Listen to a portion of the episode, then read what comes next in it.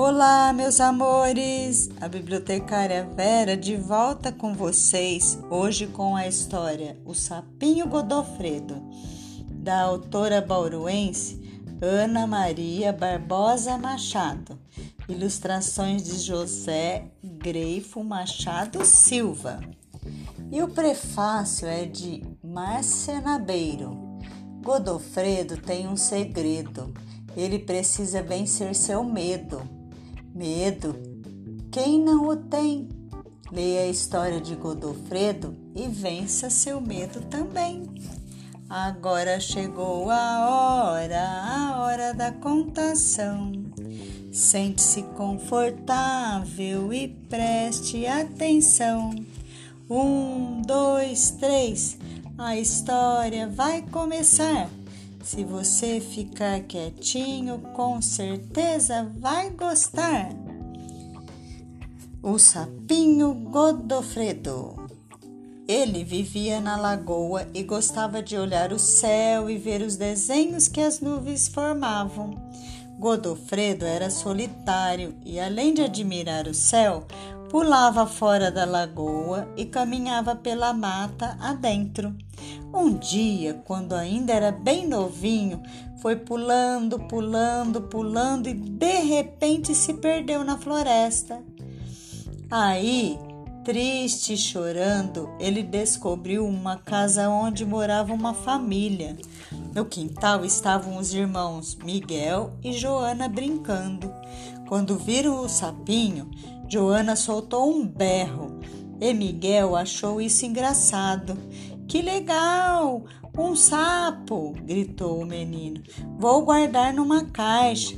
E mais que depressa, Miguel entrou na sua casa e saiu com uma pequena caixa na mão para capturar o sapinho. Godofredo foi mais rápido e conseguiu se esconder num buraquinho perto da lata de lixo onde a mãe de Miguel jogava tudo que não prestava. Por um bom tempo, o sapo Godofredo viveu lá, comendo moscas apetitosas e fazendo amizades com os bichinhos que moravam mais próximos da família de Miguel. No início, Godofredo sentiu saudades da lagoa, mas o riozinho que passava em frente da porta de sua nova casa era encantador e aconchegante, o que deixava o sapinho feliz. Com o tempo, ele aprendeu o caminho de volta para a lagoa, mas tinha medo de ser apanhado pelo menino Miguel. Assim demorou até que Godofredo se encheu de coragem e tentou voltar para o seu antigo lar. Avançando passo a passo, ele levou o maior susto ao ver a menina Joana espionando-o.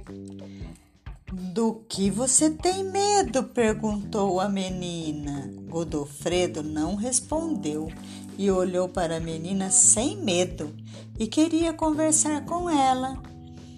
Eu não vou contar para ninguém que você está aqui. Não tenha medo, insistiu a menina. Puxa, que alívio, disse o sapinho. Preciso voltar para minha lagoa, sinto saudades de lá.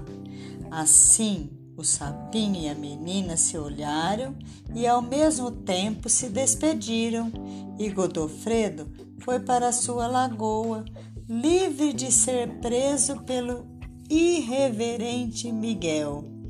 Agora, nas noites de lua cheia, Godofredo olha o céu e se lembra das palavras de Joana, que nos dias de hoje deve ser uma bela moça.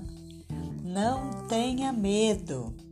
Ele não tem mais medo da caixa de Miguel, na qual ficaria preso.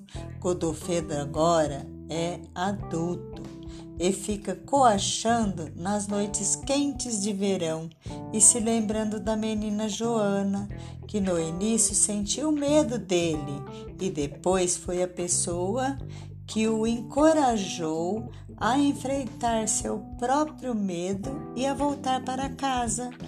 Godofredo ainda passa as tardes olhando os formatos das nuvens lá no céu e comendo uma mosquinha ou outra que passa ocasionalmente em seu caminho. Fim. Plim, plim, plim. Esta história chegou ao fim. E por hoje é só, pessoal. Até breve. Beijos.